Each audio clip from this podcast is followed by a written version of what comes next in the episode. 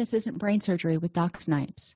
This podcast was created to provide you the information and tools Doc Snipes gives her clients so that you too can start living happier. Our website, docsnipes.com, has even more resources, videos, and handouts, and even interactive sessions with Doc Snipes to help you apply what you learn. Go to docsnipes.com to learn more. Hi, everybody, and welcome to Happiness Isn't Brain Surgery with Doc Snipes practical tools to improve your mood and quality of life. We're going to continue with the segment on strengths, needs, attitudes, preferences, and temperament, and really focus on the last two dimensions of temperament this week. Now, if you remember, I'm just going to recap a little bit from last week. Your strengths are those things that you've done in the past that have worked for you. And, you know, they may not work 100% of the time, but that's where we can start. We can build on those instead of trying to reinvent the wheel.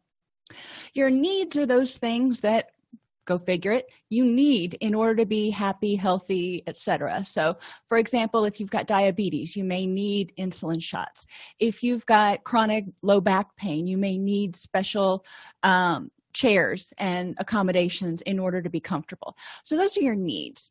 Your attitudes and preferences kind of go hand in hand about how you feel about things, what you think is going to work, what you don't think is going to work, what stresses you out, what makes you happy, etc. And your temperament is really an inborn way of existing and perceiving the world. Um, the first dimension of temperament talks about your preferred environments, how you solve problems, and generally how you prefer to socialize. So, extroverts tend to get energy from being around people. They like to be in active environments that have uh, a fair number of people around because they glean energy from those people. When they solve problems, they solve problems by talking them out with other people. It's not that they can't solve their own problems, they just like to do it verbally. They like to have somebody else as a sounding board, for example.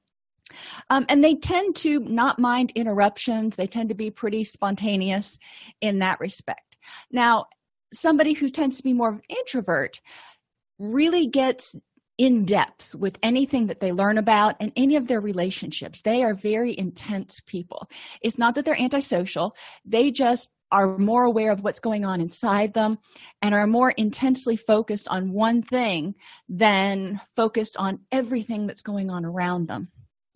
Introverts prefer to have environments that are characterized by quiet, no, not very many interruptions, and also just a few people, you know, two, four, maybe six people at the most. So, like small book clubs, um, prayer groups, uh, big book studies, things like that tend to be more appealing to the introvert as opposed to going to a group meeting or a conference or a um, uh, can't even think of the word right now. Um, uh, when you go listen to music at places see you can tell that i'm more of an introvert in that way. Um, but an introvert will get overwhelmed if they have to spend a lot of time around a lot of people in a noisy environment. Introverts tend to not be great as elementary and preschool teachers just because there's constant interruptions and there's a lot to keep track of. They may thrive on the other hand, in high school and uh, college teaching. So it doesn't mean you can't be a teacher, it just means you have to find the environment that fits for you. So then we move down to how people conceptualize problems and look at the world. Sensing people tend to focus more on the, the facts, and they believe if it's not broke, don't fix it. They can get lost in the weeds, um, paying bills and doing the duties of the day. So it's important for them to lift their head up every once in a while and realize and recognize and benefit from the the, the fruits of their efforts. So they need to look up and and take advantage of that. Intuitors, on the other hand, tend to be dreamers. We tend to always have our head up in the clouds, and we may not look down enough to see some of the details. We always are trying to improve things, trying to make things better, whether it's ourself or our relationships or where we work. We always see possibilities for ways to change or improve or enhance something. Um, so we can get too caught up in trying to change something that's working just fine, thank you very much, and not have time to appreciate what's going really well. So remember, with temperament, each side balances out the other side. It's kind of a yin and a yang. Uh, you don't want to think that one's worse than the other. You can do really well in relationships if one's one person is on one end of the continuum the other person's on the other end because you can balance each other out if you're aware of your own term tendencies and the other person's tendencies and you can communicate effectively in order to make it work like a teeter-totter or you know a yin and a yang instead of trying to butt heads and say it has to be my way now, thinking and feeling is where we're going to start today. And thinking and feeling really talks about how you assign meaning to problems and to situations in order to make decisions. In DBT, we talk about the wise mind, which is a combination of the rational mind, the thinker, all the facts and the details, and the emotional mind, what makes you feel happy and what seems to make everyone else happy and feel good together. The rational mind takes both of those sides basically taking the thinker and the feeler and smushing them together and saying okay let's find the thing that makes the most sense logically that also makes everybody as happy as possible. And we can arrive at a conclusion. Thinkers tend to like words such as principles justice standards analysis thinkers and feelers both feel things very intensely. They believe in things very intensely, but their rationale for why they do and why it's so important to them is often different. Not, again, not better or worse, just different. Thinking people respond to people's other people's thoughts more easily, whereas feelers may tend to respond to their emotions, going, Oh, you must have been really angry. Um, the thinker will focus on the details of the situation. They want to apply objective principles and can assess logical consequences. If I do A, then B is going to happen. Perfect example um, when I was pregnant with my son, uh, we had just gotten married, you know, like 11 months before, and we were not i mean we were fresh out of college. We were not wealthy. We were not you know rolling in dough. We had just bought our first house and i found this dog. Uh yeah you see where this is going because you know me and animals. Um, and she was a great dog but it seemed like she belonged to somebody so i called the animal control to come get her so her owners could find her. Long story short three days later nobody had claimed her. Now i was trying to be rational and you know i tend to be more on the feeling side and i'm like we can't really afford a dog right now. We can't afford any more animals. We've got a baby who's going to be here in two months. So probably not the best logical decision. And but my husband knew it was tearing me up on the inside. And he's like no we're going to go get the dog because 15 years from now i'm still going to be hearing how that dog died because you couldn't you called the animal shelter on it and you couldn't rescue it. Um, so logically we kind of flipped on that and he recognized that i assign meaning by what makes everybody feel the best and what seems to be the most compassionate thing to do. And you know i was trying to take his perspective of logic but we met in the middle and he's like you know it's going to really upset you. We'll figure out how to afford it. Thank god she was a very healthy dog up until the end. So you know it was it was decent fit and she was a great dog. But recognizing that you assign meaning and you make your decisions based maybe on different priorities is important in a relationship. And it's important in recovery too because you can make some very logical decisions in recovery about what needs to be done. But if it doesn't make you happy if you are a feeling person and you're trying to be too logical you are not going to feel fulfilled. You are not going to feel happy on the other hand if you're a feeling person and you tend to be too compassionate you want to reach out and help everybody who needs to find recovery um, and you only have two or three months under the, under your belt yourself you may put, be putting yourself in a dangerous situation. And a thinker might come back and say i can hear you really want to help that person. However is this the smartest thing to do for you based on where you are in recovery so i've digressed a little bit from going down the thinker. The thinker i always think of thinkers typically as lawyers. Um, they're very fact oriented cops fall in this category as well. Not that they don't care not that they don't have compassion but they tend to make their decisions logically. Feelers tend to be your therapists and you know people who use a lot of feeling words go figure um, they value sentiment above objectivity believe it's more important to be caring and merciful than necessarily right. So there may be two different decisions, and one may be more merciful and one may be more right. And the feeling person is probably going to prefer the one that's more merciful. We assess reality through a good or a bad lens, not a right or a wrong, but a good or a bad. What's going to make people happiest? What's going to be best for the world as a whole? We may tend to see people who are thinkers as insensitive.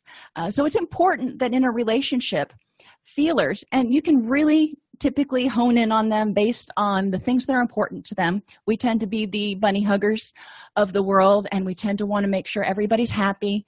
Um, and we tend to use a lot of feeling words angry, mad, sad, glad, exasperated, whatever.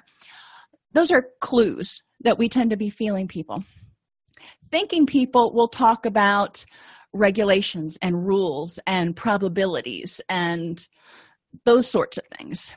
They're not better or worse, they're just different ways of looking at the same problem. Remember, in DBT, you have the emotional mind, the rational mind, and the wise mind. We all have those in our head. It's just a matter of finding a nice balance and figuring out how to compromise. And do remember again that you're probably not all feeling or all thinking. You're probably somewhere in the middle with a dab of one or the other. But knowing what your preferences are and being able to respect that somebody else may make different decisions based on their preferences is important in relationships and again in recovery. So, quick questions when you're trying to think about is somebody thinking or feeling? Does the person prefer words like logic, fairness, and analysis? Those are your thinkers. Or do they like words like compassion and intimacy? Those are your feeling people. Big surprise here 60% of thinkers are men and 60% of feelers are women. Now, that's just over 50%. So, it's not saying that all guys or all women, but it is saying that gender wise, there is definitely a difference. Does the person make decisions through a true false lens, which again are your thinkers, or a good or bad lens? You know, what's going to be the most compassionate? And does the person seem to be more objective, making lists and weighting your options and figuring out what is the most logical choice, or more sentimental? What is going to make you happier? What is going to be more important six months from now? This is how you can get a feel for the people around you and how they make decisions. Because if you're trying to persuade them to do something, you want to persuade them in their own verbiage. So if I'm trying to persuade someone who's a thinker to do something, I'm going to talk to them about what's logical, not what's going to make everybody feel the best, because that's not how they assign meaning. If somebody's trying to persuade me, they're going to try to help me understand how it's the you know the thing to do because it's the most compassionate thing. And you know i'm all over it. Just an important difference.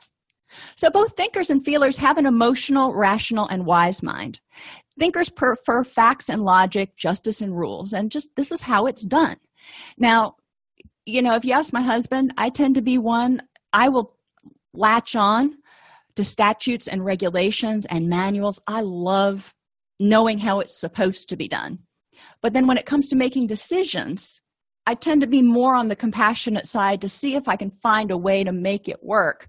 Um, so I'm one of those people who's pretty much smack dab in the middle of thinking and feeling because it makes my stomach do somersaults if I don't have 100% compliance with every regulation. I'm just a little little strange that way. Feelers prefer compassion and connectedness. It should be done this way because it's the most compassionate. We should try to do this because it's the most compassionate, not because it's right or wrong, um, but because it's the best choice for the greater good. In relationships, thinkers must be willing to appreciate compassion and connectedness, and feelers must be willing to look at the logic so they can you both can compromise to reach the best decision that's gets the most that's the most logical and the most beneficial and you'll come up with something but it's probably not going to be what either one of you would have necessarily done independently. In recovery thinkers tend to be go by the book and struggle immensely with those who are more flexible. Thinkers tend to be the ones that say this is the path that I walked. So if you want to have recovery like I do, you walk in my exact footsteps and you do the same exact things that I did, which doesn't take into consideration the wide variation in temperament and personality and all that kind of stuff. And they can struggle with this. Or if it's a program that's not 100% 12 step, or it's changed a little bit, or whatever, um, thinkers may struggle a little bit with that feelers tend to want everyone to succeed and are very giving of themselves sometimes at their own expense.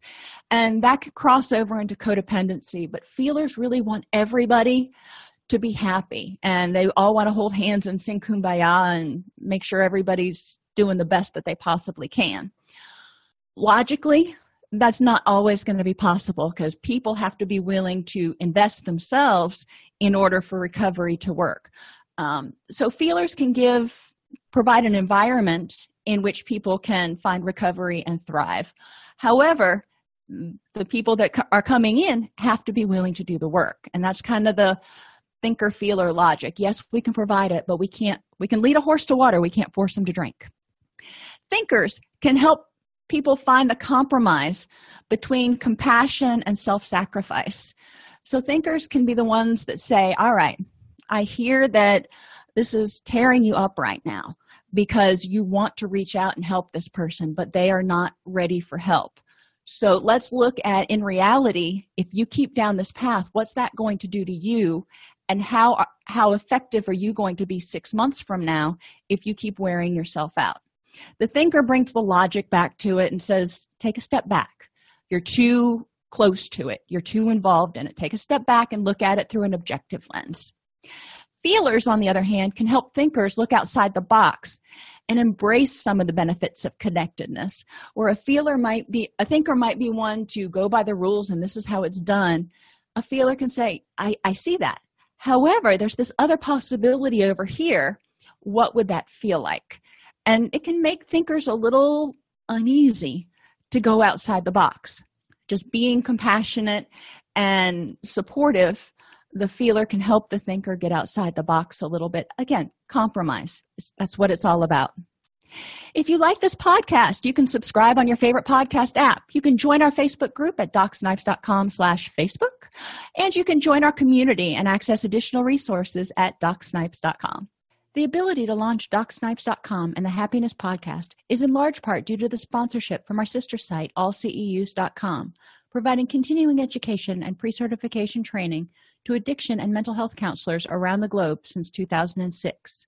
If you are a mental health counselor or addictions counselor needing CEUs, or if you want to become an addictions counselor, peer specialist, recovery residence administrator, or certified recovery coach, please visit allceus.com. Unlimited CEUs starting at $59 and specialty certificate tracks starting at $89. Go to allceus.com to learn more.